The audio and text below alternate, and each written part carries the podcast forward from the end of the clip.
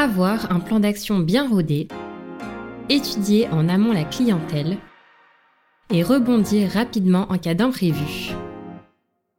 Ce sont trois des conseils que nous a donné mon invité du jour. Bienvenue sur l'effet marketing, le podcast qui décrypte les stratégies de croissance des entreprises à impact.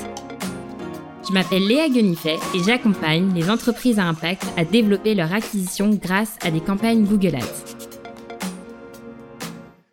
Dans chaque épisode, on analyse une action ou un canal marketing qui leur permet de développer leur croissance. Vous y trouverez des conseils concrets, un retour d'expérience avec une vision terrain et l'impact de ces actions pour répliquer la même stratégie pour votre entreprise. Aujourd'hui, j'accueille Paul Charon, le cofondateur d'Hommage, une entreprise de mode de seconde main engagée. Hommage, c'est un tiers de confiance entre des vendeurs qui vident leur penderie et des acheteurs qui souhaitent acheter des vêtements de seconde main. Côté vendeur, il vous suffit d'envoyer vos vêtements à Hommage et il s'occupe du reste. Il vérifie chacune des pièces, les prenne en photo et s'occupe de les vendre pour vous. Côté acheteur, Hommage vous offre une garantie sur la qualité des vêtements et une expérience client comparable à celle du neuf. Et en plus, vous avez la possibilité de faire un retour si les vêtements ne vous vont pas. Leur promesse, c'est de simplifier la seconde main pour qu'elle devienne un réflexe pour le plus grand nombre. Cet été, Hommage a organisé son tout premier pop-up store aux Galeries Lafayette à Paris et les résultats ont dépassé leurs attentes puisque ce pop-up leur a permis de doubler leur chiffre d'affaires. Dans cet épisode, Paul revient sur toute l'organisation du pop-up. Les opérations, les ressources humaines, le merchandising, la communication et le budget à prévoir. Il nous partage aussi beaucoup d'apprentissages qui vous seront très utiles si vous avez pour projet d'ouvrir un pop-up store un jour. Et en bonus, Paul a été super généreux et vous a partagé trois ressources. Ses bonnes pratiques pour ouvrir un pop-up, un template de plan d'action ultra complet et la modélisation 3D de leur stand. J'ai vraiment apprécié cet échange avec Paul et j'espère qu'il vous plaira. Je vous souhaite une très bonne écoute.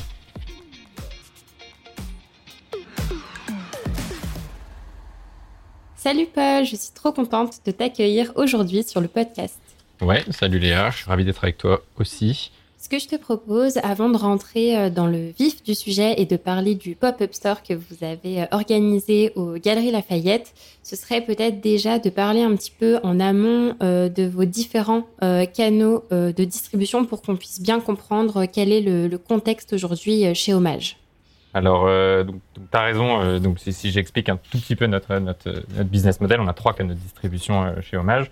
Donc, euh, quand les gens nous, nous, nous envoient des, vêtements à vendre, on les vend sur notre site, donc euh, hommage.fr. On les vend aussi sur d'autres marketplaces, euh, donc comme Vestia Collective, Vite Dressing, Spartoo, en fonction de, du type de pièce, de la gamme, de l'état, etc.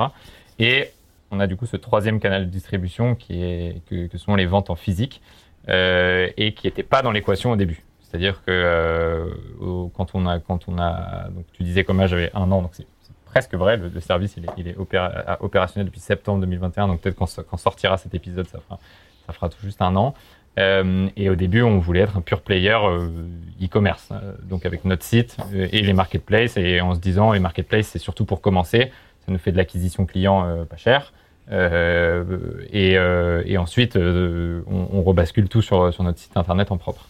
Et en fait, petit à petit, euh, il y a eu deux choses qui se sont passées. C'est que, en fait, on, donc avec Marine, on écoute tous les deux euh, pas mal de podcasts et on a entendu plusieurs fois euh, des personnes, donc des acteurs de l'e-commerce, DNVB ou autres, expliquer que des pop-up ou des magasins physiques avaient eu un effet important sur leur vente et sur leur notoriété. Donc on s'est dit, ok, intéressant, c'est que c'est peut-être pas quelque chose que nous on voudrait, on voudrait tester? Et la deuxième chose qui s'est passée, c'est que on a commencé à avoir des conversations assez sérieuse avec euh, les Galeries Lafayette pour euh, deux raisons différentes. Euh, la première, c'est parce que les Galeries Lafayette font partie des, un peu des pionniers dans les grands magasins euh, sur, la thématique de la circularité. Ils ont euh, notamment ouvert un, étage, euh, enfin une partie ils ont dédié une partie du troisième étage du magasin d'Haussmann à Paris euh, à la mode circulaire avec euh, pas mal d'acteurs du, vintage. Donc c'est un espace qui s'appelle le Restore. Euh, il l'a ouvert en septembre 2021 et en fait du coup dans cette lancée, les équipes des galeries ont envie de faire grossir un peu la, part qu'ils donnent à la mode circulaire. Donc ils sont toujours en recherche de nouveaux acteurs, de nouveaux partenaires qui peuvent organiser des événements éphémères pour, pour que les clients et clientes galeries puissent avoir accès à de la seconde main, du vintage, de l'upcycling, etc. Donc, y a, donc rapidement, le contact a été, a été noué avec, avec les équipes achats des Galeries Lafayette. Et puis ensuite, il y, a un, deuxième axe avec les Galeries Lafayette, c'est qu'en fait, on a euh, on a levé un peu d'argent au, début au début du projet euh, Hommage et que, euh, notamment auprès d'un family office, qui est le family office de la famille Ouzé, qui possède le groupe Gary Lafayette, qui est très actif du coup dans un certain nombre de. C'est un tout nouveau family office, donc je sais pas d'ailleurs, pour tes auditeurs, c'est family office, c'est juste une structure qui, qui gère en fait la fortune de euh, d'une ou plusieurs familles. Là, en l'occurrence, c'est une seule euh, famille et cette structure, elle est à l'intérieur du groupe Galerie Lafayette. Euh, et ils ont des participations dans plusieurs secteurs, dont la mode et en particulier la mode circulaire. Ça s'inscrit un peu dans la stratégie long terme du groupe Galerie Lafayette autour de, de la mode responsable et circulaire. Et donc, ils ont investi chez Hommage et forcément, ça a créé des nouveaux ponts avec les équipes opérationnelles Galerie Lafayette. Il y a une personne, du coup, dans le, dans le Family Office, Mariette, que je salue, euh, qui est en charge des relations entre euh, les participations euh, du Family Office et les équipes opérationnelles Galerie Lafayette pour essayer de créer des synergies. Et du coup, ça a un peu catalysé ou accéléré les discussions qu'on avait avec, avec les équipes achats des galeries en disant bah, on aimerait bien faire des choses ensemble. On a discuté de plein de choses. On a discuté d'opportunités sur, sur un service de revente de vêtements qu'on pourrait opérer pour les galeries. puis ça, c'est quelque chose sur lequel on n'a pas vraiment donné suite. Et euh, en tout cas, la discussion c'est pas poursuivie. Et, euh, et l'autre option, c'était ben, de faire un pop-up euh, pour qu'on puisse avoir des vêtements hommage en magasin. Et ça s'est fait assez vite, quoi. D'accord, donc en fait, vous aviez déjà le, projet en tête et disons que c'est cette opportunité qui vous a fait passer à l'action peut-être plus rapidement que prévu. Et du coup, au niveau de l'organisation, est-ce que tu peux nous dire un petit peu comment est-ce que vous avez géré ça en interne? Je remets un petit peu de, contexte sur ce que ça donne l'équipe hommage euh, à ce moment-là. Donc, je pense qu'on a, décidé euh, euh, en mars, on a eu, on a fait un peu un, top là avec les, équipes galeries en mars pour faire un pop-up. Donc, du coup, initialement prévu du 20 mai au 20 juin. Donc, ce qui nous laissait en gros six semaines, enfin, ouais, six, huit semaines de préparation qui, euh, d'après les, équipes galeries, était un timing super euh, serré. Euh, en particulier pour eux, parce que c'est une grosse machine et donc forcément il y a des processus, enfin tu vois, il y a plein de trucs à respecter. Donc ça nous a, ça nous a obligé nous à être d'autant plus flexibles, agiles et enfin tu vois, en gros s'adapter à toutes leurs contraintes. Et on pourra en reparler si tu veux. Il y, a, eu pas mal de trucs dans le, concret des opérations euh, du pop-up qui, euh, qui, auraient pu être fait différemment si on avait plus de temps euh, pour préparer ça. Mais donc voilà, nous on voulait aller vite. Ils avaient une opportunité en mai, donc on l'a saisi et c'était à nous d'être flexibles. Et ce qui s'est passé en interne, donc nous on avait à l'époque hommage, c'était moins d'une dizaine de personnes et donc du coup on a mobilisé toute l'équipe hein, sur ce projet. avec concrètement la création d'une voilà, petite task force, un chef de projet, en l'occurrence une, euh, qui était là pour faire la coordination. Et puis, tu vois, on s'est listé euh, les différentes thématiques euh, sur lesquelles on allait devoir, on allait devoir bosser. Donc, il y avait des thématiques plus opérationnelles. Il y en a d'autres qui étaient de l'ordre de plus RH staffing, hein, parce que qui dit pop-up dit vendeuse. enfin, je dis vendeuse parce qu'on a eu que des, que des, que des femmes, hein, mais donc vendeur ou, ou, vendeuse. Il y avait une partie qui était plus publicité sur lieu de vente, merchandising, enfin, tu vois, le la tête du stand en lui-même, à quoi ça allait ressembler, comment on allait le décorer, etc. Et donc ça, ça s'anticipe aussi euh, vachement. Et il y a eu un, dernier volet qui était le volet communication. Euh, donc euh, comment est-ce qu'on allait faire du bruit autour de, de, ce pop-up pour qu'il y ait du monde qui vienne. Enfin, on pourra en reparler aussi, mais on, on a, bossé avec des influenceuses pour pour avoir leur, leur vestiaire euh, sur le pop-up. On a bossé avec les créatrices d'upcycling pour pareil les mettre en avant sur le pop-up. Donc il y avait tous ces, tous ces éléments-là qui étaient, euh, qui étaient, euh, qu'il fallait orchestrer.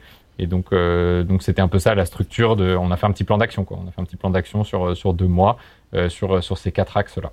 Et justement, est-ce que tu peux nous en dire euh, un peu plus sur euh, ce plan d'action, savoir euh, comment est-ce que vous vous êtes organisé et réparti les tâches en interne ou en externe d'ailleurs sur la partie opérationnelle, RH, merchandising et du coup le, quatrième volet qui est la communication? Alors de manière générale, on a fait beaucoup beaucoup en interne. pour ce premier pop-up là. et et si on, on va, être amené à renouveler l'expérience pop-up et il y a des choses peut-être dans un futur relativement proche qu'on externaliserait au fur et à mesure parce que ça nous a consommé beaucoup de bandes passantes en interne. C'était très important pour nous de le faire, d'être maître du processus pour la première fois pour comprendre exactement euh, ce qui était pénible, ce qui n'était pas, là où on était fort, là où on l'était pas, et là où potentiellement on pourrait avoir besoin de, de, support euh, euh, externe. Donc, donc en gros, on a un peu on a un peu tout, a, on, a, un peu tout géré nous-mêmes. le plus important, donc comme je te disais, c'était de verrouiller un certain nombre d'éléments avec les galeries parce que c'était eux la grosse machine avec qui a beaucoup d'inertie et qui, qui prend du temps pour tu vois valider des choses, etc. Donc en fait, il fallait qu'on fasse valider le projet euh, le, visuel, hein, enfin la maquette de, euh, euh, de, de, l'espace pop-up. Donc ils nous eux nous ont fourni des plans en disant bah voilà la tête du du, du pop-up et et nous il fallait qu'on leur soumette un projet d'habillage des murs et de décoration de l'espace en disant bah, en fait ici très concrètement on va mettre le mur de telle couleur, on va mettre un sticker qui sera de telle taille, etc. Eux nous avaient donné des guidelines pour que ça ça s'insère relativement bien dans, euh, dans, le, dans, dans, le, dans le reste de l'étage. Hein. Donc euh, il y, a, des trucs à respecter sur la taille des logos, la taille des polices, etc. Et puis ensuite, ils veulent euh, valider que, bah, déjà en termes d'esthétique, c'est ça correspond aussi à, à enfin c'est assez homogène quoi avec le reste de, l'étage, et qu'aussi au niveau circulation des personnes, euh, on ne soit pas en train de faire un truc euh, complètement euh, beaucoup trop dense où les gens se, bousculent. Il y a aussi des, enfin, il y a des trucs de sécurité à prendre en compte aussi. Si tu mets un tapis, des choses comme ça. Donc en fait, eux avaient pas mal de contraintes. Et ça, c'était les premières choses que nous on devait valider. Donc en fait, leur construire un projet qui est concrètement une présentation PowerPoint où on a modélisé l'espace. Et on a dit ça ressemblera à ça, il y aura écrit ça sur tel mur, ça sur tel mur, on mettra des portants de vêtements ici, là on mettra une étagère, là on mettra de la déco, etc., euh, etc. Donc il y a eu quelques allers-retours avec eux et ça c'était la première étape. Et c'était un peu le truc euh, structurant parce qu'à partir de là, nous, derrière, ça nous permettait de dire, OK, ils ont validé le projet comme ça, donc on aura X portants avec X vêtements. Donc ça veut dire tant donc euh, en l'occurrence, nous, c'était, on avait un, deux, enfin en gros, on avait 300 et quelques vêtements sur stand. Euh, donc après, on faisait des quelques. Donc là, on pouvait rentrer dans le dans le dans la partie opérationnelle en se disant, ok, on a besoin de 300 vêtements machin. Euh, si on en vend tant par semaine, du coup, ça veut dire qu'il va falloir immobiliser tant de vêtements. Donc en fait, tu vois, tu commences à rentrer dans, dans, dans, un, dans une deuxième partie du projet, la partie opérationnelle. Sur la partie euh, publicité, sur le de vente, merchandising, tu dis OK, ils ont validé le projet, donc maintenant il nous faut les portants, les étagères, la déco, euh, etc. Il faut qu'on passe commande pour les stickers, il faut qu'on trouve des prestats du coup pour, pour ces trucs-là, pour le papier peint aussi, etc. Donc ça, c'était le deuxième stream qui était lancé. Et, euh, et ensuite, les suivants euh, sont intervenus un petit peu plus tard, donc le staffing euh, et la com. Et en termes de timing, est-ce que tu peux nous dire un petit peu combien de temps tout ça prend, notamment les allers-retours que vous avez au début avec les Galeries Lafayette? Parce que finalement, vous aviez quand même un timing serré qui était de tout faire rentrer en fait dans 6-8 semaines pour bah, que le pop-up soit pleinement opérationnel le jour J. Euh, je dirais qu'on a mis deux semaines, autour de deux semaines à valider le projet avec, euh, les galeries. Donc, euh, sachant que eux ont fait un effort pour être super rapide et réactif dans les, réponses, et pour ça on les remercie. et nous, de notre côté, c'était du coup une personne chez, nous, notre, notre creative lead Manon, qui, du coup est en charge de la direction artistique et de toute la partie création chez Hommage, et c'est elle qui a pris en main ce sujet. Donc, au début, on a commencé à à essayer de, de, de, se débrouiller avec des outils d'archi d'intérieur et tout, mais qui en fait sont assez techniques. Donc rapidement, on, est allé sur, euh, des, logiciels que tu as euh, euh, en dispo sur Internet, tu pour modéliser ton intérieur. Euh, si tu dis, tu vois, quand tu fais tes travaux, des trucs comme ça, en disant je vais mettre mon canapé ici, ma table basse et tout, mais en fait, on a pris des trucs comme ça, on a modélisé l'espace du pop-up. Et, euh, et, Manon a fait un, un, un super boulot pour, euh, pour euh, créer en fait un, un environnement qui ressemble, bah, qui ressemble vraiment. je pense que je, pourrais fournir ces éléments-là à tes, à, tes, auditeurs pour qu'ils voient un peu la, la, la maquette qu'on avait faite et le, et le rendu final. Et en fait, c'est hyper ressemblant. Et, et, en fait, ça, ça lui a pris, disons, une semaine pour un premier jet et une semaine d'aller-retour avec les galeries qui nous ont dit c'est trop dense, faut enlever un portant, faut machin, sachant que nous, on avait on avait des objectifs business de vente derrière et donc du coup on avait besoin qu'il y ait un certain nombre de, volumes de vêtements euh, sur place. Donc c'était un jeu de Tetris en disant ok comment est-ce qu'on peut euh, euh, s'assurer qu'il y ait la bonne circulation entre les allées, mais en même temps, le bon nombre de vêtements sur, stand, parce qu'on sait très bien que plus il y a de vêtements, plus on va vendre. Et moins il y en a, enfin, tu vois, plus ça fera un truc un peu. en on a besoin de densité de, de, vêtements sur place, parce que chez nous, les vêtements, ils sont uniques. Donc, contrairement à une marque en neuf où tu peux avoir tes 7-8 modèles qui sont présentés et puis tu as tout le stock avec euh, les tailles du 34 au 48, ben nous c'est pas ça, c'est un vêtement, il est, unique, donc plus tu as de vêtements, plus les gens auront l'impression euh, d'avoir du choix, euh, c'est même pas que l'impression, c'est la réalité, plus ils auront de choix et donc plus la probabilité de vendre est, élevée. Donc on avait ces contraintes-là à régler, ça a pris deux semaines. et voilà, les galeries nous ont fait modifier quelques trucs. Donc les éléments importants pour eux, c'était la taille des logos et des éléments muraux, euh, qui est assez codifié, et la circulation des gens, donc le nombre de portants, voilà, comme, euh, je te disais, ça, ça a été les éléments euh, importants. Et puis sur le reste, mine de rien, tu as quand même pas mal de flexibilité sur la déco. Tu vois, nous, on a fait tous les murs verts, enfin, tous les murs extérieurs verts du pop-up. parce qu'il y avait deux, deux, gros poteaux, en fait, deux gros piliers au milieu de, de l'espace. Donc ça, on a pu les recouvrir.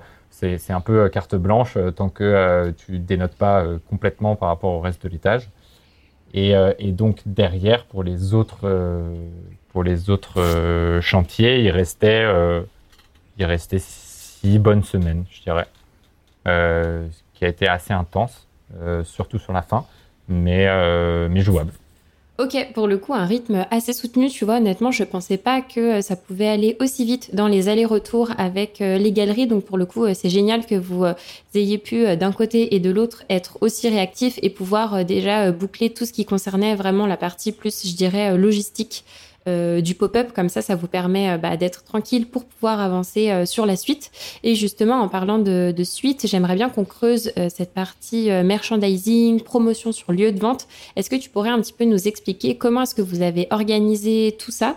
Euh, Est-ce que vous vous êtes fait accompagner par euh, des personnes en externe? Je pense, bah ouais, franchement, sur toute cette partie euh, comme papier peint et tout, ça me paraît compliqué de, tout faire en interne. Donc voilà, si tu peux un petit peu nous, détailler tout ça. Ouais, donc en gros, le pop-up, si on devait le décrire par oral, c'est en gros un, rectangle au sol qui Enfin, tu vois, qui devait faire genre 6 euh, mètres sur 3, euh, un truc comme ça, enfin 3,5.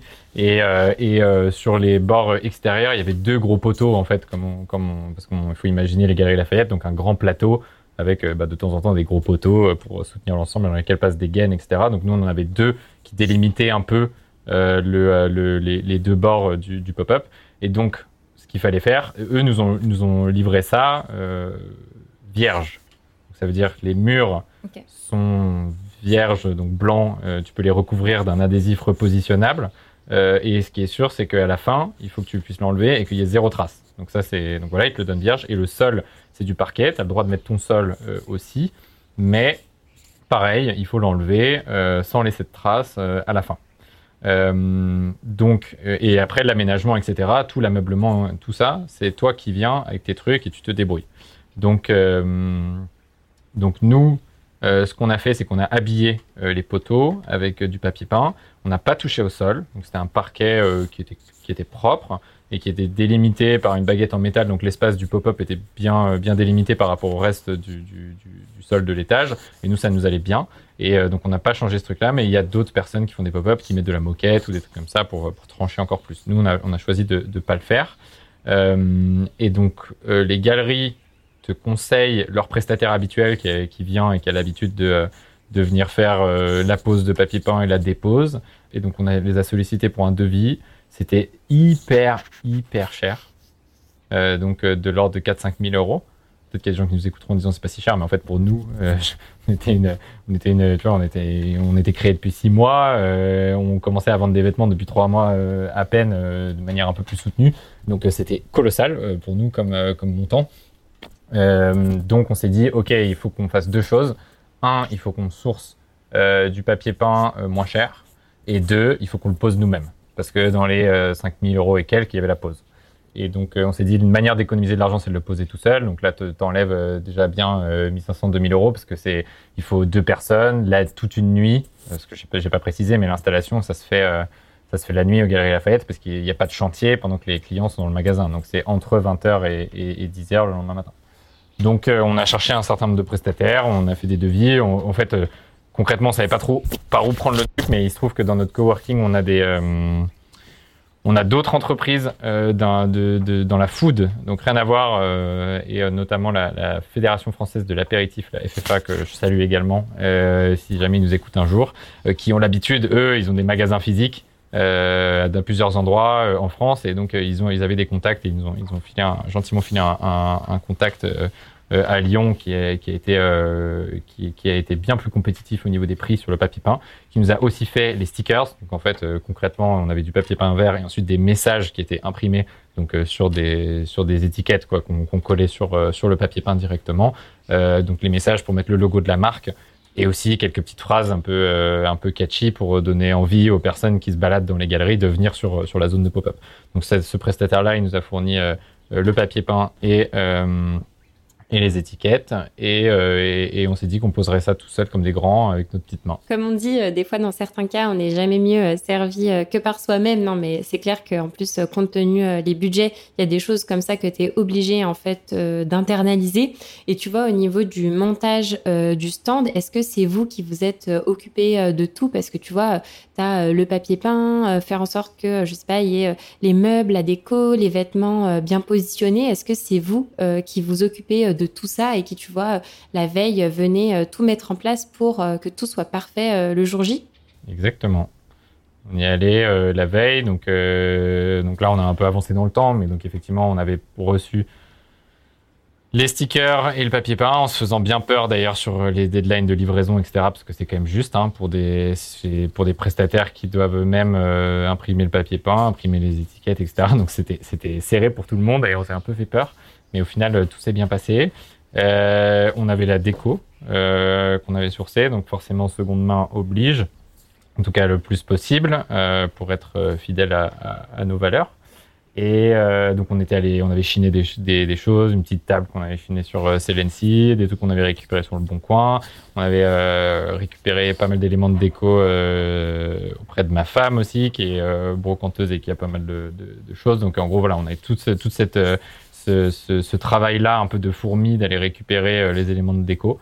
Donc euh, des petites tables présentoirs, euh, une bibliothèque, des cadres pour décorer, un tapis, des plantes. Enfin voilà, il y a plein de plein de, choses comme ça. Et, ensuite, il y avait la partie vêtements. Donc en fait, c'est le nerf de la guerre. Hein, c'est quel vêtements tu vas mettre sur stand et avec toute une logique derrière qui est étiquetage, enfin tu vois, étiquetage et encaissement. Donc Comment est-ce que les vêtements, tu tu t'assures qu'ils ont un code barre ou quelque chose de reconnaissable dessus pour que tu puisses le flasher, sachant que nous, on a une logique à l'entrepôt euh, hommage, mais qui est pure logique de stockage. C'est-à-dire que c'est pour une logique interne.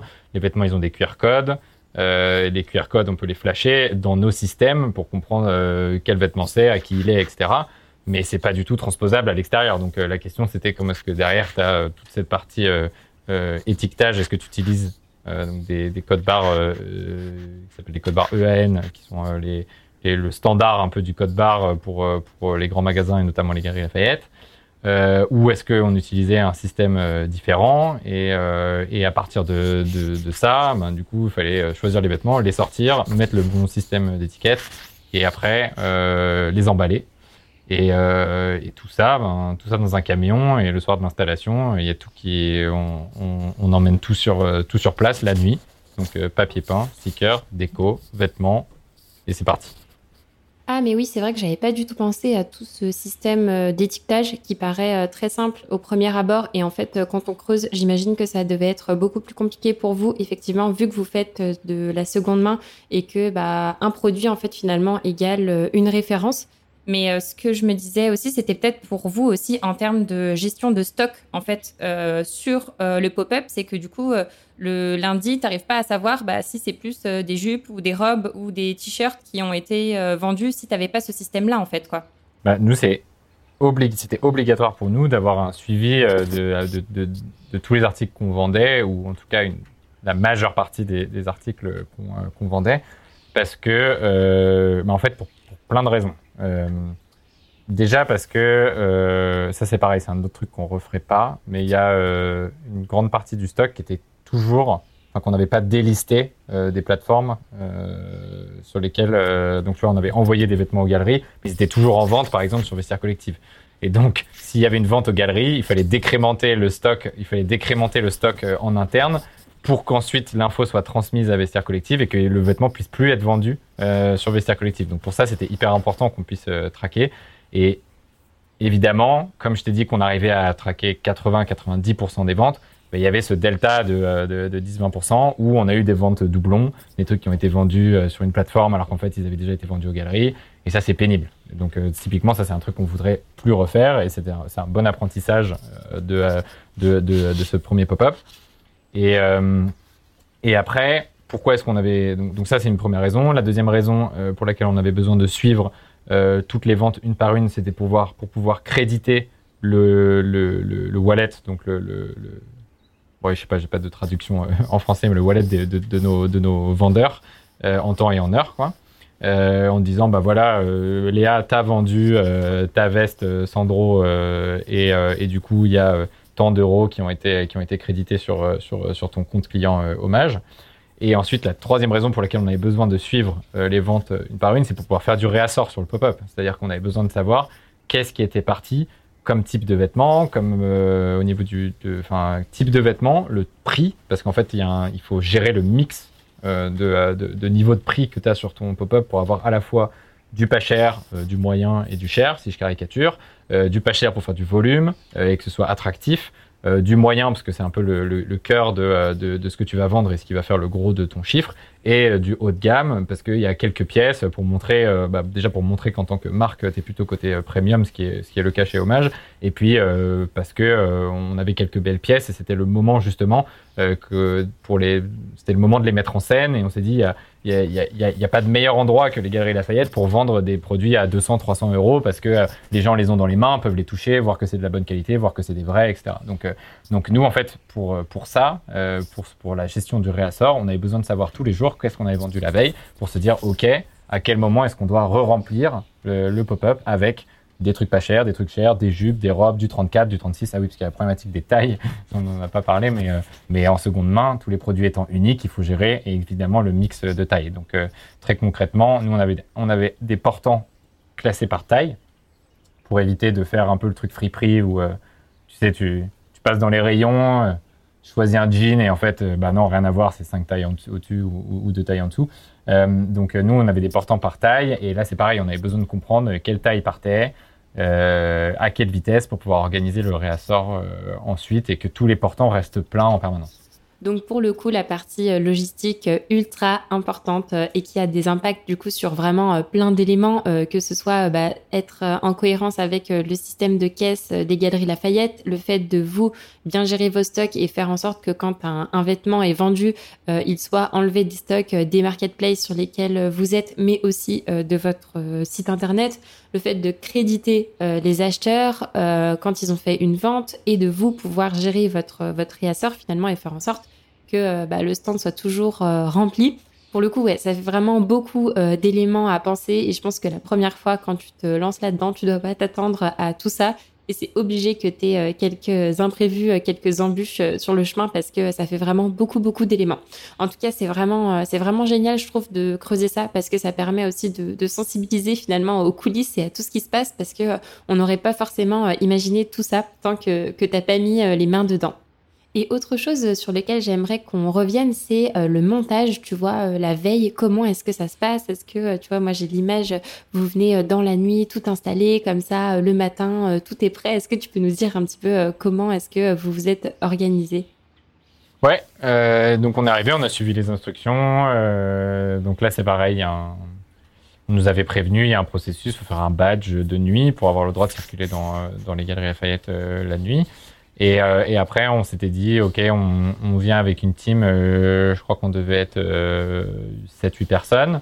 Euh, et on se dit, euh, OK, on, chacun a, chacun a sa petite to-do, ou en tout cas, il y a, y, y, y a, en tout cas la liste des tâches à faire qui est très claire. Tu vas poser le papier peint, faire ci, monter les meubles pour la déco, monter les portants, sortir les vêtements et, et les mettre sur portants, etc. Et on devait arriver entre 20h et 20h30 pour récupérer nos badges. Et moi, j'avais dit qu'on rendait le camion on avait loué un camion sur, sur Lily qui a l'immense avantage de, venir te déposer et vient, venir chercher ton camion. et donc on avait dit, il y a quelqu'un qui viendra chercher le camion à 23h30 ou un truc comme ça, parce qu'on aura fini. Et on a fini à 5h du mat. Donc autant te dire qu'on a rien compris, enfin on n'avait rien compris sur, sur l'enchaînement des événements et le temps qu'allait prendre chacune des tâches. Euh, a commencé d'ailleurs par, euh, on avait complètement sous-estimé les processus internes de sécurité euh, des galeries Lafayette, qui forcément se doivent d'être assez, assez robustes parce que tu laisses gambader des gens dans un grand magasin toute la nuit. Avec plein de trucs potentiellement à voler ou autre, et, et, forcément ça doit se contrôler. Et en plus de ça, je, me suis, d'ailleurs permis de, le dire aux équipes des galeries, mais c'est particulièrement mal organisé ce, moment-là. Euh, tu as beaucoup d'intervenants qui doivent venir la nuit aux Galeries Lafayette parce qu'il faut imaginer que tu as les gens comme nous qui vont monter ou démonter euh, des stands, mais tu as aussi euh, les électriciens qui viennent euh, changer des câbles là où il y a des trucs qui ont pété, les pompiers qui viennent vérifier des conduits de ventilation ou je sais pas quoi, ou des trucs de sécurité incendie. En fait, n'importe qui qui a besoin de faire quelque chose dans les entrailles du magasin qui est pas montrable aux clients, et eh ben, il doit le faire la nuit.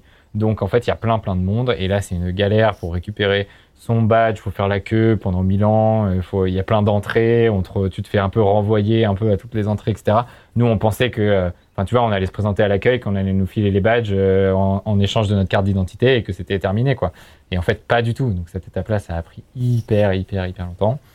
Et après, on avait euh, évidemment sous-estimé la longueur de, chacune des tâches. Donc, poser le papier peint, bah, en fait, c'est dur, surtout si tu veux le faire bien et que tu l'as jamais trop fait avant. Et ensuite, le, le, reste, enfin, poser le papier peint, poser les stickers, c'est les choses qui étaient les plus euh, difficiles, euh, minutieuses et qui du coup nous ont pris plus, euh, beaucoup plus de temps que, que prévu. Et, et après, c'était tout simplement déballer les vêtements, les mettre sur cintre, les rendre un peu jolis parce qu'ils souffrent un peu pendant le transport dans les cartons, etc. Donc ça veut dire steamer et tout. Et, et, et, les mettre, les disposer sur, sur les portants. Donc ça, je dirais que c'était la deuxième tâche la plus longue. Mais vraiment de loin, pose du papier peint, pose des stickers. Euh, et, organisation de la déco de manière générale, ça, prenait vachement, vachement de temps. Donc, euh, voilà, on a fini, euh, on a fini, était 4h45 et, et voilà. non, mais c'était, une, c'était une drôle de, une drôle de, soirée. Après, c'est un, c'est un chouette moment d'équipe. J'avais fait un post LinkedIn d'ailleurs à l'occasion pour, pour dire que pour annoncer un peu le lancement et, parler un peu de ce, de ce moment un peu un peu, un peu euh, rigolo. Euh, et du coup, j'en profite pour euh, au cas où, au cas où il y a certains de tes auditeurs qui s'offusquent comme certaines personnes dans les commentaires du post LinkedIn que j'avais fait. On n'a pas payé les heures sup, mais on a donné un jour de congé à toutes les personnes de, l'équipe de l'équipe hommage qui, ont, sont intervenues cette nuit-là bah, pour les remercier et puis évidemment pour, compenser le, tout le temps qu'ils avaient passé sur le pop-up. Mais voilà, c'était un chouette truc et il y a eu le euh, tout te dire, il y avait la même chose pour le démontage, mais on a été beaucoup plus. Alors, je pense que c'est beaucoup plus facile de démonter que de monter, mais euh, on a été beaucoup beaucoup plus efficace euh, et, et, on a pu se servir de, de cette première expérience et en particulier avec les, les services de sécurité du, du groupe pour mieux mener notre barque pour, euh, pour la fois d'après. Donc, tu as quand même une courbe d'apprentissage qui est énorme. Et c'est là, en fait, euh, selon moi, le, gros challenge qu'il y a avec la partie euh, événementielle, événement physique, c'est que du coup, il faut être super bien organisé, tout doit être préparé au millimètre près et surtout, il faut être capable, comme vous l'avez très bien fait, de gérer les imprévus parce que, en fait, si tu mets trois fois plus de temps pour euh, tout installer et que voilà, tu termines à 5 heures du matin, bah, en fait, sur le moment, il faut être capable de, rebondir et d'avancer. Et je trouve que vous l'avez super bien fait.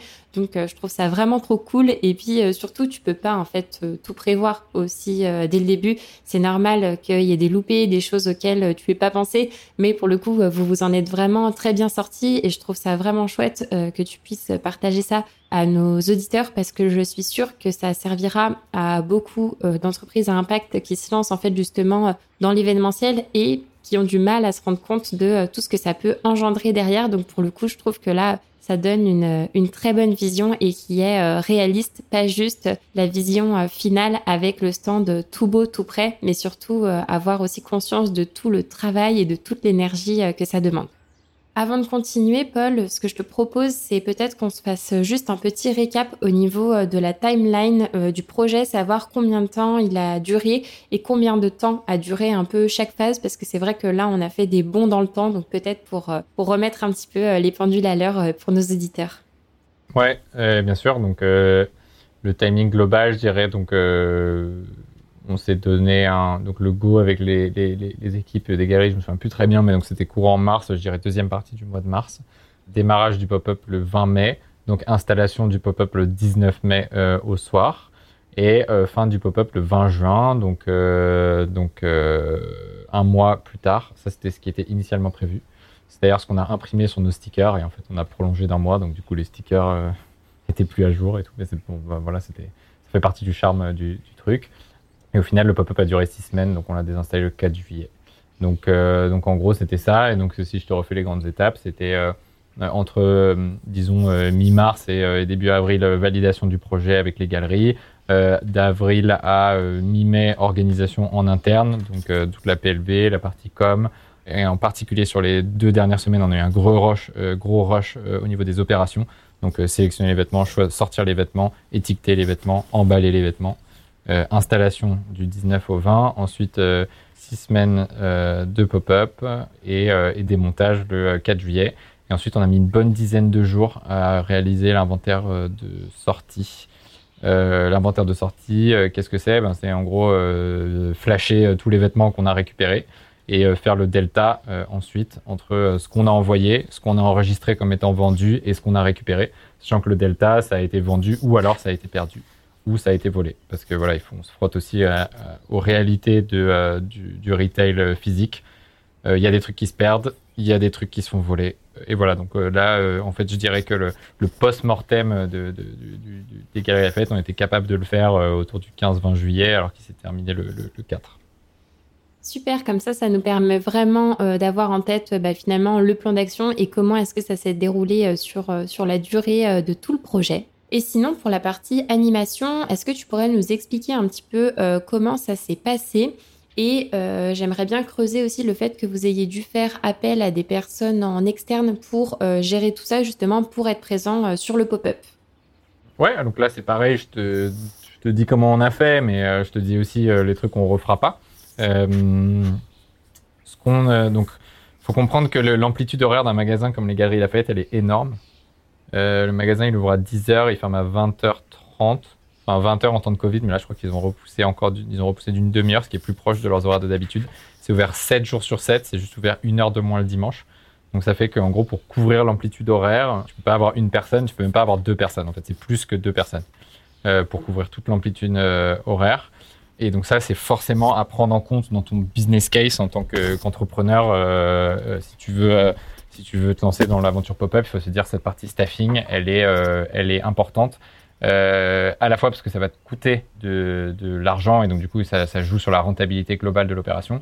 Et deuxième chose, c'est qu'en fait ton vendeur ou ta vendeuse, c'est la vitrine de ta marque sur le stand. Donc en fait c'est super important de ne pas négliger ce truc-là, de recruter. Euh, alors je dis ça comme si c'était facile, mais voilà, de recruter des personnes qui ressemblent à ta marque, qui sont capables d'en véhiculer les messages, de comprendre rapidement qui t'es, ce que tu fais, euh, tes valeurs, etc. et qui sont capables de euh, véhiculer ça euh, aux clients, en plus des compétences de vendeurs, je dirais, universelles, qui sont la vois, le, le, le, smile, enfin, le dynamisme et tout que, que tu dois avoir parce que parce que, parce que sinon, bah, tu vends moins bien. Quoi. Ça, tout le monde euh, qui fait du, retail physique est, assez euh, catégorique euh, là-dessus. C'est hyper clé d'avoir des personnels de vente qui est dynamique, enjoué, souriant et qui parle de ta marque en bien. Quoi. Donc, ce qui s'est passé, c'est que tous les matins, nous, on a voulu que ce soit une personne de l'équipe Hommage qui anime le stand.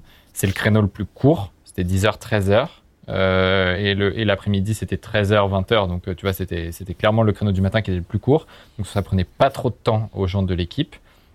Et euh, ça permettait aux membres de l'équipe hommage d'avoir un contact avec les clients, de se familiariser avec, les ventes en physique, la réalité du, grand magasin et du retail physique. Donc Marine l'a fait, je l'ai fait, et tous les membres de l'équipe sont passés par là. Donc ça, ça a fait tous les créneaux du matin, et ça, c'est quelque chose qu'on refera pas. Pourquoi? Parce que je pense que c'était hyper intéressant pour, euh, ou peut-être qu'on le refera, mais avec les personnes qui l'ont pas fait pour les galeries, par exemple les nouveaux arrivants ou les choses comme ça. Mais en fait, ça, c'est beaucoup de défocus quand même, parce que euh, mine de rien, euh, c'est des gens qu'il faut reformer à chaque fois.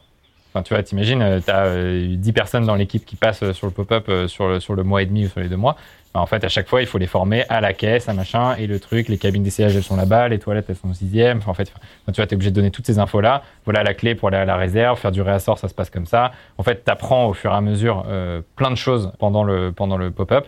Et cette expérience, ben, il faut réussir à l'emmagasiner et à la faire passer aux, vendeurs suivants. Donc, en fait, ça, c'est faire défiler tous les membres de ton équipe, ça, ça crée un peu des complications de, de ce côté-là. Mais euh, nous, on trouve que ça a, été, intéressant de le faire. Et en fait, le créneau de l'après-midi, là, ça c'était super cool. C'était une euh, de nos. On avait une stagiaire euh, qui terminait son stage et qui cherchait un job étudiant pour, pour l'été et qui du coup a enchaîné avec un CDD. donc, ce qui était super cool, c'est qu'elle connaissait déjà la marque et tout ça. Et donc, elle a pu, elle a pu, elle a pu super rapidement monter en compétences.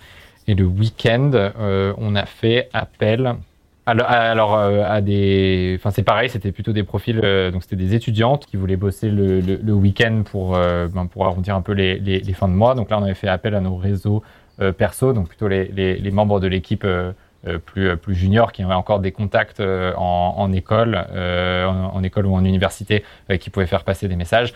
Ou alors, et je crois que ça nous est arrivé une ou deux fois de solliciter Student Pop, donc, donc la plateforme, c'est une, une plateforme qui qui en fait met en relation euh, des, euh, des entreprises qui ont des besoins ponctuels, euh, un peu comme, comme le nôtre, et des étudiants qui cherchent, qui cherchent des jobs étudiants. Donc ça, ça on, a, on a pu s'en servir aussi.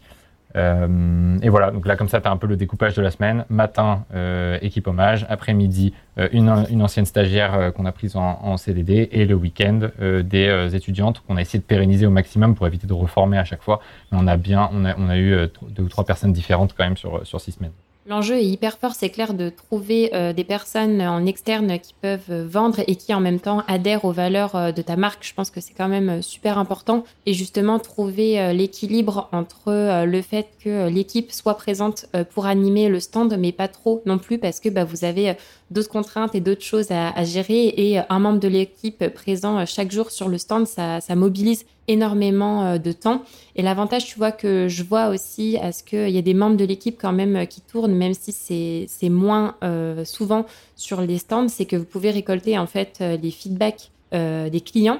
Et d'ailleurs, tu vois, est-ce que vous avez eu des retours, vous de votre côté, sur le ressenti des clients, savoir est-ce que c'est des clients que, qui vous connaissaient déjà ou pas, avoir un petit peu bah, les retours terrain euh, vous avez la chance de pouvoir avoir en physique et que vous n'avez pas forcément en, digital euh, Oui, bien sûr. Alors du coup, ce qu'il faut savoir, c'est que la clientèle des Galeries Lafayette, je dirais que c'est 60 ou 70% d'étrangers.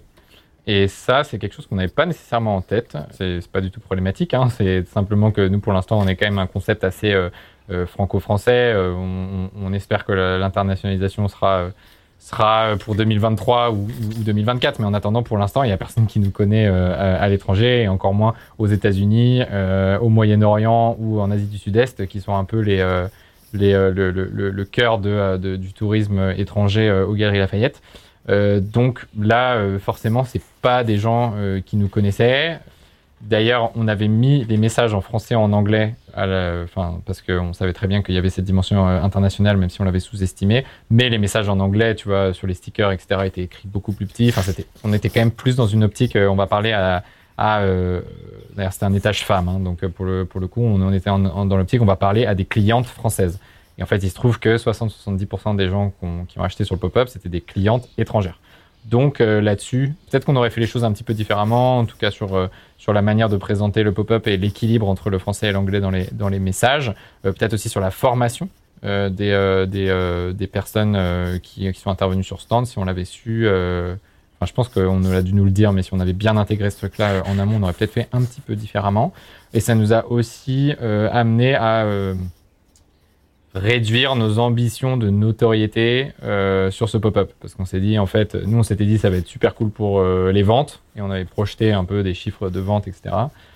Et en fait, ça a été plus cool que ce qu'on pensait euh, sur les ventes, mais on avait aussi imaginé un sursaut en notoriété, etc. Et là-dessus, ça a été moins bien que ce qu'on avait imaginé, notamment parce que bah, y a plein de gens qui étaient juste de passage de l'étranger, euh, qui, ont à peine remarqué que euh, nos vêtements c'était de la seconde main, parce que c'est de la super qualité. Donc, du coup, si tu le sais pas et qu'il y a écrit ce vêtement est de la seconde main sur l'étiquette, mais toi, tu es thaïlandais et du coup, tu lis pas le français. Donc, voilà. Donc, en fait, tu te dis juste cool, un vêtement pas cher, dans un environnement où tous les autres vêtements sont neufs et chers. Ben, en fait, euh, ça explique un peu le succès du truc, mais du coup, le, le, le, concept, etc., euh, et, et, et, tout ce qu'il y a derrière euh, côté hommage, ben, ces gens-là, je dirais que ça n'a pas trop, trop accroché, quoi. voire même pour certains, quand on commençait à les chatter en disant Ah, mais vous saviez que c'est de la seconde main et tout, et ils, ils, relâchaient les, ils relâchaient les vêtements, ils disaient Ok, salut, et, ils partaient, quoi. Donc en fait, voire même, c'était limite quand on leur disait un peu plus, c'était plus un repoussoir qu'autre chose, quoi. Après, sur les 40%, 30-40% restants, donc euh, des Français, on a eu beaucoup, beaucoup d'habitués euh, des Galeries Lafayette qui, du coup, connaissaient pas euh, euh, Hommage et qui ont découvert sur le pop-up. Et on a eu quelques-uns de nos clients, mais forcément, c'est nos clients. Euh, nous, on vend, enfin, on récupère des vêtements qui viennent de toute la France et on vend dans toute la France et même dans certains pays limitrophes, partout où il y a Mondial Relais. Donc, nos clients, ils sont éclatés un peu partout. Donc, ça s'adressait que à la partie parisienne de nos clients ou les gens de, passage. Hein. Je crois que Léa, toi, tu avais été de passage euh, à un moment à, aux galeries et, que tu étais venu sur, sur le stand. Donc voilà, il y a quelques personnes qui sont venues euh, nous dire Ah, bah, euh, moi, je vous suis sur Instagram, machin, et donc je suis là, je suis là pour, pour voir un peu les vêtements. Mais, mais je dirais que c'était en très grande majorité des gens qu'on connaissait, qui connaissaient pas Hommage, soit parce qu'ils étaient étrangers, soit parce qu'ils étaient français, habitués des galeries et donc pas très familiers avec l'écosystème seconde main. Et ça leur a permis de découvrir la marque des retombées euh, très surprenantes, tu vois. Honnêtement, je ne m'attendais pas à ce 60% de population étrangère, même si avec euh, après réflexion, ça paraît assez euh, logique. Mais c'est clair que du coup, ça remet vraiment en cause l'objectif de notoriété que vous aviez au début. Et par contre, ce qui est intéressant, c'est quand même de savoir qu'il y a des personnes qui vous ont découvert aux galeries, des personnes habituées des galeries et du coup qui ont été initiées à la seconde main. Donc pour le coup, ça, je trouve ça vraiment cool. Et tu disais que du coup, en termes de vente, euh, ça avait bien fonctionné. Justement, est-ce que tu peux nous en dire euh, un peu plus sur euh, les résultats? La réponse rapide, c'est que nous, on était super contents du pop-up. Il a très bien marché pour nous parce que déjà, c'était au-dessus des prévisions de, de vente qu'on avait faites. Donc, donc, pour nous, on était, on était agréablement surpris. C'était même un peu compliqué au début à gérer. On n'arrivait pas. Enfin, c'était une galère sur sur le stand. Au début, on n'avait pas d'antivol. On s'était fait voler des trucs et tout. Enfin, on en fait, on se disait, ok, le truc démarre trop fort, on a du mal à suivre, etc. Heureusement, ça s'est un petit peu calmé euh, par la suite et nous, on a appris, euh, ce qui nous a permis de, maîtriser euh, la situation sur, sur, sur la fin du, sur, les semaines restantes. Et donc là-dessus, ça, a été un franc succès et ça a aussi bien marché du point de vue des galeries. Il faut quand même faut, rendre compte hein, qu'on est dans le monde du retail où tout est régi par le chiffre. Donc le chiffre, c'est les ventes que tu as sorties la veille. Il y a les managers des ventes qui circulent tous les matins, qui te donnent le chiffre de la veille, qui te donnent un classement. Donc là, c'est un classement euh, spécial seconde main, euh, en l'occurrence pour Hommage, parce que c'est difficile à comparer les ventes par rapport à un Diesel ou un Armani ou je sais pas quoi, qui euh, vendent des produits neufs beaucoup plus chers. Donc il te fait un classement par rapport aux, acteurs du Restore, donc l'espace seconde main et vintage. Et, nous, du coup, avec notre, notre petit pop-up, qui était très bien placé par rapport, donc l'emplacement est, assez important. Hein. Donc nous, notre pop-up était très bien placé et le Restore est un peu plus en retrait. Mais euh, sur, je sais pas combien d'acteurs au Restore, mais on, était euh, chaque semaine dans, les, dans, les, dans, le top 3 euh, des, des ventes du, du Restore. Donc nous, c'était, c'était un super, c'était un super, une super performance pour, pour nous et qui a été aussi reconnue comme telle par, par les équipes galeries, donc avec qui on a débriefé en détail et qui nous ont donné des pistes aussi d'amélioration pour la prochaine fois, notamment le pricing qu'on aurait pu on aurait pu euh, travailler un peu différemment pour, euh, pour, pour faire un peu plus de volume. Mais, euh, mais voilà, donc ça a été perçu comme un succès par, par nous et par, par les équipes galeries. ce qui nous a conduit effectivement à changer, à changer notre stratégie à moyen terme, notre stratégie de distribution. je te disais au début que pour nous, on était dans nos têtes des pure players euh, e-commerce euh, en se disant on va, tout, on va mettre le paquet sur notre site. Puis ensuite, on a, on, a ouvert euh, les, les marketplaces tierces en se disant en fait c'est quand même un bon moyen d'acquérir des clients pour pas cher parce que c'est eux qui ont fait le job de les acquérir et nous on n'a plus qu'à se brancher dessus et c'est très pilotable ils nous prennent un, pourcentage de l'ordre de 12-15% sur les ventes et, on sait très bien ce qu'on va perdre et donc c'est très facile à piloter. Et du coup, on est venu ajouter cette troisième corde à notre arc qui est le, la vente en, physique, qui, a, qui en termes de volume, nous nous a permis de vraiment ça a vraiment permis d'accentuer la, pente de, la croissance des ventes de dommages de manière significative. Euh, en six semaines, euh, enfin, si tu prends euh, aujourd'hui l'historique des, ventes de dommages depuis le, depuis le début, sachant qu'on est encore une, toute jeune entreprise, mais, mais le, physique et donc les galeries paillettes, ça doit représenter 40% de, tout ce qu'on a vendu depuis le début. Donc tu vois, c'est, on a quasiment doublé notre chiffre depuis le, depuis le début de, l'aventure en faisant ce pop-up. Donc, euh, d'un point de vue vente, c'était super intéressant. Et on a aussi vu des leviers de notoriété, euh, etc., euh, qu'on pourrait exploiter, qui n'étaient pas forcément ceux qu'on avait envisagés au début, parce que tu vois, on n'avait pas la bonne compréhension de la nature de la clientèle, etc. Mais il y a eu plein d'autres idées qui sont nées de ce truc-là. Et on s'est dit, en fait, il y a les galeries, mais mais il y a les galeries à Paris, mais il y a aussi les galeries dans le réseau, donc c'est toutes les villes en région.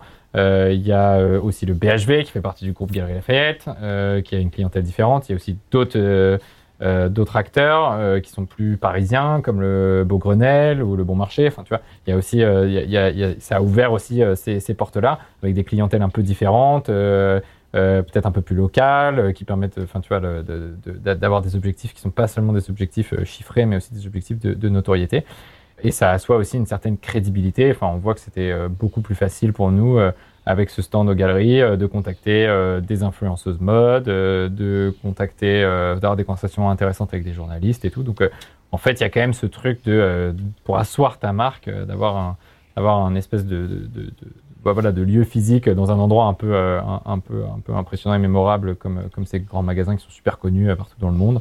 c'est, quand même quelque chose de, de cool pour la crédibilité de ta marque.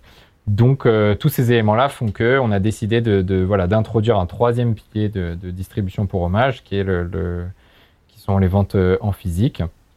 Euh, sachant que ça plafonne un peu forcément si tu tires si tu si tu là typiquement en ce, moment on est en train de de, se pencher un peu sur notre stratégie à, long terme donc 3, 5, 8 ans bah forcément le, le, physique à part si tu veux te lancer sur un réseau de X euh, magasins, euh, X centaines de magasins un peu partout dans, France, ce qui n'est pas du tout ce que, nous on veut faire. C'est sûr que ça plafonne un peu euh, au bout d'un moment, mais à court terme, c'est quelque chose qui est super, qui est super intéressant pour nous, qu'on n'imaginait pas forcément, mais sur lequel on va vraiment s'appuyer. Donc a priori par des pop-up. On va essayer de, de, de, de, continuer les collaborations avec le, groupe Galerie Lafayette parce que forcément on a des, euh, on a des super relations euh, et, et, on a plein de projets qu'on pourrait faire ensemble. Et puis aussi euh, regarder un peu ce qui se fait ailleurs pour tester, pour tester un peu d'autres choses sous forme de pop-up. Et puis qui sait, à, moyen terme, voir si, si ce serait pertinent d'avoir un ou deux magasins quand on sera plus connu. Donc là, plutôt des, je vais utiliser un anglicisme, mais des flagships. Donc tu vois, un peu comme comme un Cézanne a pu faire avec l'appartement. Donc là, je me compare tout de suite au grand, mais mais euh, mais euh, mais voilà. Donc en fait, un lieu qui est un peu emblématique euh, dans une ville ou deux, qui permet du coup de bah, tu vois de scénographier ta marque, de d'organiser des événements, d'avoir un lieu qui est hyper photogénique et tout pour pour créer du contenu, pour recevoir des gens, etc. Et donc ça, ça, on pense que ça pourrait être un truc intéressant, mais à court terme, tant que personne ne nous connaît et qu'on est tout petit, euh, le, pop-up est quand même un outil assez, euh, assez puissant. Je te rejoins tout à fait. Euh, le pop-up est un super outil pour justement faire ses premiers pas en physique, déjà voir si ça fonctionne, de pouvoir réitérer l'expérience finalement à moindre coût avant de pouvoir par la suite avoir tes propres boutiques si c'est pertinent. En tout cas, je trouve ça vraiment cool de mettre en avant aussi cette partie physique et surtout la complémentarité qu'on peut avoir entre les différents canaux de distribution et qu'aujourd'hui, il n'y a pas que le digital, le physique euh, revient de plus en plus et euh, je pense que vraiment c'est euh, le mix des deux parce qu'ils sont ultra complémentaires qui peut faire que ça peut accroître la visibilité d'une marque. Il y, a, un truc qui, à mon avis, va aussi t'intéresser de, par, de par ton métier, c'est qu'en fait, on s'est aussi rendu compte que les, les, les lieux de vente physique, des lieux où si tu te débrouilles bien, en fait, tu fais de l'acquisition client à coût d'acquisition négatif. Donc en fait, euh, pourquoi négatif? Parce qu'en fait, si ton pop-up en lui-même, il est profitable, donc ça veut dire la somme des revenus de ton pop-up, pop-up moins la somme des coûts, donc la commission que te prélève la personne plus euh, les frais de personnel, décoration et autres. Si tout ça euh, c'est euh, positif, donc ça veut dire que tu gagnes un peu de sous à la fin. En fait, chaque personne que tu vas embaser derrière parce qu'elle est venue sur le pop-up, qu'elle a discuté avec toi, avec la personne qui était en charge de la vente à ce moment-là, qu'elle t'a donné son email, pour participer à un jeu concours ou autre, etc., ou qu'elles s'abonnent à ton fil Instagram, et en fait, toutes ces personnes-là qui potentiellement deviennent clientes un jour, ben, tu les auras acquis euh, pour, euh, enfin, avec un coût d'acquisition négatif parce que ton pop-up était profitable en lui-même. Donc déjà, tu gagnais de l'argent sans même avoir ces gens-là qui achètent plus tard. Et après, eux, ils vont revenir sur ton site. C'est du trafic que tu ne seras pas allé euh, acquérir en dépensant des, des, fortunes auprès de, de, de, Facebook et de Google. Et, et donc en fait, ce, rien que pour ça, c'est aussi un truc important quand on est en phase de construction de notoriété, d'avoir des leviers d'acquisition, enfin construction de notoriété et euh, on est au balbutiement de notre stratégie SEO. Donc en fait, d'avoir des coûts d'acquisition très faibles, enfin nuls ou, négatifs euh, sur, euh, sur des clients, qui soient vendeurs ou acheteurs, pour nous, c'est hyper intéressant. Donc ça, c'est aussi un truc qui, qui fait que le, le, physique a vraiment sa place dans une stratégie d'acquisition, même digitale. Quoi. Ah bah pour le coup, euh, ça me fait vraiment euh, super plaisir euh, d'entendre ça et je suis contente que ça fonctionne vraiment bien pour vous parce que bah effectivement moi c'est mon métier certes d'accompagner mes clients sur la partie publicité mais pour autant je crois vraiment à toute cette partie physique et je suis convaincue que les deux sont vraiment complémentaires et je trouve ça cool justement qu'on s'éloigne un petit peu de ce canal digital et qu'on revienne à quelque chose de plus humain, plus authentique. Donc franchement, je trouve super cool et ça casse un peu les, idées reçues sur le fait que cette partie physique est plus coûteuse. Ok, elle n'est pas scalable, on peut pas aller à l'infini avec tout ça, mais en fait, ça permet déjà de faire de belles choses. Je dis pas que ça fonctionne tout le temps, mais en tout cas, ça a fonctionné pour vous et je trouve ça vraiment trop cool. Et si tu fais un pas de côté euh, sur, euh, toute cette aventure euh, de pop-up, sur quoi est-ce que tu penses que vous auriez pu mieux faire? alors, si tu posais cette question-là à, l'équipe hommage, je te dirais prendre plus de temps, prendre plus de temps avant le pop-up pour, pour avoir le temps de faire les choses bien. Mais on sait que c'est un peu notre rôle en tant que fondateur avec Marine de justement de, de, de, tirer le truc et de, mettre des deadlines un peu trop serrés, mais au final, on, a vu que le résultat était vraiment top. Donc, euh, donc, euh, donc je pense que moi, je ferais, je ferais pas nécessairement ça différemment. Il y a quelques éléments quand même côté opérationnel euh, où on, s'assurait de pouvoir traquer toutes les ventes, comme je pour toutes les raisons que j'ai données un peu, un peu avant, parce que ça, ça a été, ça, ça a été une galère. ça a été une galère, ça a été source un peu bah, de, un peu d'emmerde de notre côté, euh, de stress à certains moments, euh, de mécontentement chez certains vendeurs. Donc ça, ça c'est vraiment quelque chose qu'on ferait différemment. Et il y a un autre truc qu'on ferait, c'est qu'on séparerait bien les stocks. Là, nous, on s'est dit, euh, je sais pas, on a voulu se couvrir contre le risque qu'il y ait rien qui se vende aux galeries et on voulait quand même que l'e-commerce continue de, de, de, progresser et de vendre.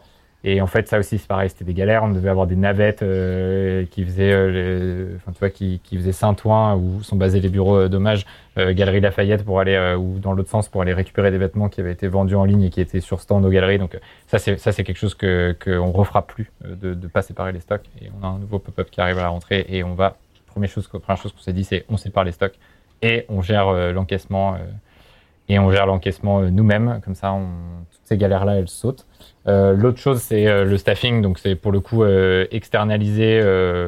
euh, externaliser 90% du staffing, donc recruter des personnes pour l'événement, en prenant le temps de les former, en prenant le temps de les former à la marque et pas seulement juste à le pop-up ou la boutique en question, mais en prenant vraiment le temps de, les former. Mais parce qu'en fait, sinon, ça aspire beaucoup d'énergie. De, l'équipe, de, même si c'est intéressant. Donc je pense garder un petit peu de temps pour que tout le monde puisse passer un moment, mais peut-être tu vois, je laisserais peut-être qu'on laisserait une, une vendeuse qui serait là et les membres de l'équipe viennent en plus ou je sais pas quoi. En gros, je pense que c'est super enrichissant pour, l'équipe, mais il faut, faut pas non plus transformer ça en, espèce d'usine à gaz qui pompe plus d'énergie que ça en donne. Et euh, qu'est-ce qu'on ferait différemment euh, Honnêtement, euh, vu que c'était notre premier pop-up, même toute l'histoire de, poser nous-mêmes le papier peint et toutes ces galères-là de l'installation, etc., pour faire des économies de bout de chandelle, au final, je pense qu'on le referait. Parce qu'à l'époque, c'était il n'y avait rien qui euh, prédisait le succès commercial du pop-up, donc on était, très content d'avoir fait les économies de bout de chandelle. au vu de notre situation, enfin de la taille, de notre taille, de notre situation financière à l'époque, et, c'était aussi des cool moments en, équipe. donc honnêtement, je le, le referai pas. Après, dès qu'on grossira un peu, c'est sûr qu'on va externaliser cette partie-là parce que c'est sympa de se coucher à 5 heures du mat, mais c'est un peu fatigant aussi. Et si l'idée c'est de multiplier les pop-up, on va pas faire ça à chaque fois. Voilà. Et qu'est-ce qu'on ferait différemment? Bah, Du coup, bien s'adapter, encore mieux s'adapter à la typologie de la clientèle des galeries. Donc, je pense que on n'a pas posé suffisamment les, bonnes questions aux équipes. On aurait pu avoir, euh, j'imagine qu'ils ont des stats dans tous les sens sur euh, les clients qui viennent chez eux, euh, pré-Covid, post-Covid, tout ce que tu veux. Donc je pense qu'on aurait pu demander un peu plus à qui on allait avoir affaire pour être certain d'être sur toutes nos actions, nos messages et tout, d'être d'être super précis et, en phase avec, avec les personnes qu'on avait en face de nous idem, ça nous aurait permis d'ajuster nos objectifs hein, pour ne euh, pas être déçus à la fin tu vois, sur, la partie notoriété euh, notamment. Honnêtement, moi je suis super fier de ce qu'on a fait et de ce que notre équipe a, réalisé. Je pense que c'était euh, vraiment bien. Je pense qu'on a eu de la chance sur certains aspects. On a appris à la dure sur, quelques-uns aussi. Mais, au, global, non, au global, nous, on a, trouvé que c'était une, super expérience. Et là, donc, je l'ai dit plusieurs fois, mais on, est en train d'organiser notre deuxième pop-up dans un autre lieu euh, qui n'est pas dans le groupe Galerie Lafayette qui commencera euh, le, 3 septembre. Euh, donc je sais pas quand est-ce que tu diffuseras l'épisode, mais donc ça sera peut-être de notoriété publique à ce moment-là. et là, c'est comme sur des roulettes en fait le, truc. Tu, tu, L'expérience emmagasinée fait que c'est beaucoup plus facile d'organiser le suivant. Euh, on a décidé de le faire euh, il y a deux semaines euh, pour le 2 septembre, sachant qu'il y a le mois d'août au milieu où tout le monde est off et tout, et tu vois, ça nous fait pas peur. il n'y aura pas de pression particulière, donc il y a des, évidemment le, le, setup est différent. Il y a des choses qui sont plus simples qu'avec les galeries, mais, de manière, en fait, c'est surtout le fait qu'on a emmagasiné beaucoup d'expériences, qu'on a appris plein de choses, et qui nous permettent du coup de, de se lancer dans une autre aventure pop-up sans mobiliser la même énergie euh, en interne et le même temps euh, du côté de, l'ensemble de l'équipe hommage. Donc ça, c'est ça, c'est un c'était nécessaire de se frotter à des difficultés, euh, la rugosité du processus et tout. Enfin, en fait, c'était nécessaire, donc je ne pourrais même pas le faire différemment. Tu vois, as besoin de le faire une première fois, de te planter, d'imaginer les mauvais trucs et de devoir, tu vois, de mettre des, mettre des, des rustines et et des pansements un peu à droite à gauche pour la fois d'après euh, imaginer un truc qui est euh, beaucoup plus flexible, bien adapté à euh, tes processus internes, tes outils et tout. Donc je pense que tu, ne peux pas, même en cogitant trois semaines avec les, mecs les plus smart de la planète, tu n'arriveras pas à anticiper tous les, tous les trucs. Donc, donc je pense qu'il faut juste y a un moment, il faut, y aller et c'est sur le tas que tu apprends. Génial, franchement, merci beaucoup pour, euh, pour tous ces apprentissages parce que c'est ultra concret et ça, ça permet vraiment de, comprendre, bah, toi, d'avoir ton retour d'expérience là-dessus et, euh, et avoir euh, les leçons un peu que, que vous en avez tirées. Et est-ce que tu pourrais nous, nous, éclairer un peu, tu vois, sur le budget à prévoir pour un premier pop-up Tu vois, si du coup je suis une, une entreprise à impact, j'ai envie de lancer mon premier pop-up, quelle est l'enveloppe budgétaire approximative, tu vois, qu'il faudrait que je prévoie dans l'idéal? Ouais, alors du coup, il y a, y a, quand même plusieurs choses qui vont rentrer en compte, euh, notamment à quel point est-ce que tu fais tout euh, tout seul ou, euh, ou est-ce que euh, tu te reposes sur euh, des prestataires. Donc plus tu choisis un truc clé en main où c'est un prestataire qui gère, plus ça va te coûter cher. nous, je pense qu'en tout, on en a eu pour 1000-1500 euros d'adhésifs mural et de stickers. Euh, ah oui, plus un, un autre euh, papier peint qu'on a ajouté. Donc en gros, euh, plutôt 1500-2000 euh, là-dessus. Et donc ça, c'était le gros des dépenses, plus de la moitié. Et après, je pense que, tu vois, en termes de mobilier de déco, on a dû dépenser 500-600 euros. et après, on a imprimé, tu vois, des choses... ah, il y avait les cintres. faut acheter les cintres. Que soit tout beau, tous pareil et tout. Euh, donc, euh, parce que nous, on a des cintres pour, euh, pour notre entrepôt hommage, mais ils sont, ils sont pas sexy, quoi. Ils sont pas montrables en, public. Donc, il a fallu acheter ça. Donc, je dirais qu'on en a eu pour 700-800 euros de, de là-dessus. un peu de, de, de, de com. parce qu'on a fait un peu de pub et des choses comme ça, mais en fait, comme on avait bossé avec des influenceuses, en leur, pour le coup, on n'a pas de, on on pas payé là. C'était euh, ça, c'était super cool. Euh, en fait, on a on a contacté des filles euh, avec qui on avec qui on avait envie de, de, de, travailler. On leur a proposé de mettre en vente leurs vêtements aux Galeries Lafayette et que tu vois, on, passait les chercher chez elles, on mettait leurs vêtements en vente aux Galeries Lafayette. Et elles ont dit ok, trop cool. C'est souvent des filles qui reçoivent beaucoup de vêtements de la part de marques de mode ou autres qui savent pas trop quoi en faire. Et là, on leur proposait de leur créer une jolie vitrine aux galeries. Il y en a plein qui sont passés pour faire créer du contenu sur place, etc. Donc en fait, c'est pas des opérations qu'on a rémunérées comme de l'influence classique où tu payes 500, 700, 1000, 1500 euros le, le, post ou la story ou autre.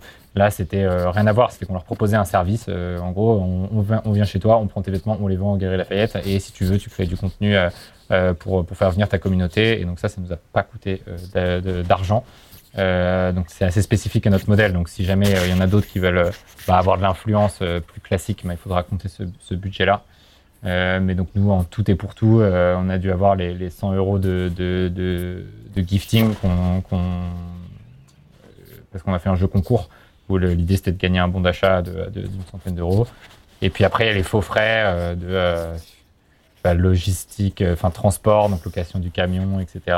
Plus les frais de. Alors, il y a les frais de gardiennage des Galeries Lafayette, donc quand tu travailles la nuit, donc c'est eux qui t'obligent à travailler la nuit, et puis après ils t'obligent à aussi payer les agents de sécurité qui vont te surveiller pendant que tu travailles la nuit.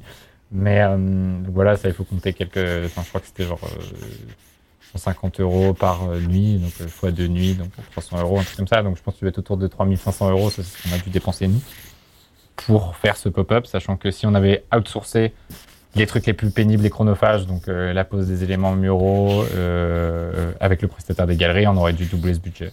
Ah oui, ça peut aller du simple au double si tu fais appel à des, des partenaires externes. Et ouais, pour le coup, ça m'étonne pas du tout et je trouve ça cool en fait que tu nous partages ça parce que euh, ça montre que euh, bah, il y a des choses que vous pouvez faire en interne, que vous faites bien en interne, que le rendu euh, du pop-up est ultra propre. Pour le coup, pour l'avoir vu, je peux vraiment témoigner du fait que le pop-up était vraiment génial et je trouve ça bien en fait de montrer aussi que même avec un petit budget, on peut démarrer sur un premier pop-up sans être obligé de dépenser des, des dizaines de milliers d'euros pour faire tout ça. Et euh, est-ce que tu pourrais nous partager trois ressources qui t'ont inspiré dans la mise en place de ce pop-up store? Trois ressources. Donc, il va falloir que je, te retrouve le nom de, cette marque dont on a écouté euh, le podcast et qui parlait euh, de, de, lieux de vente physique et comment ça leur faisait des coûts d'acquisition négatifs. ça, pour le coup, c'est, il me semble, c'est sur le podcast Le Panier. Euh, et euh, il faudrait que je, te, je, redonnerai le, nom pour que tu puisses le, donner à tes auditeurs. Mais donc ça, pour le coup, je ne veux pas dire que ça a été un déclic, mais on s'est dit, euh, de toute façon, on était déjà engagé quand on l'a, écouté, mais on a dit en fait, ouais, c'est intéressant et ça nous a aidé à, construire la stratégie un peu plus long terme en se reposant à la fois sur ce qu'on entendait dans, ce podcast et, et, et, ce que nous, on vivait aux galeries. Sinon, nous, on s'est beaucoup euh, inspiré de pop-up euh, d'autres marques, d'autres marques euh, natives du digital. Donc, typiquement, Celency fait pas mal de trucs. donc, typiquement, il n'y a pas très longtemps, ils ont fait un pop-up BHV qui est sympa. Ils ont fait, ils ont fait des espaces de vente. Bah, je crois qu'ils ont, ils avaient un gros espace de vente au BHV. ils ont dû faire des choses dans des monoprix et trucs comme ça. Il y a la marketplace de mode vintage imparfaite qui a aussi fait pas mal de, de, de, pop-up et des choses comme ça. Donc en fait, on est, on est surtout allé chercher de, de l'inspiration plus euh, euh, visuelle et euh, merchandising qui, qui nous ont aidé à, à nous organiser et, à imaginer quelque chose de, de, de, d'à la fois fonctionnel et, cohérent avec notre, notre image de marque. Et selon toi, qui devrait être à ta place dans un prochain épisode du podcast? Euh, quelle entreprise a impact? Euh, eh ben, Je pourrais te conseiller d'aller euh, interviewer une autre entreprise qui fait de la seconde main, mais sur un secteur euh, euh, différent euh, et compliqué opérationnellement, qui est le meuble. et donc l'entreprise s'appelle Used, Y-O-U-E-Z-D.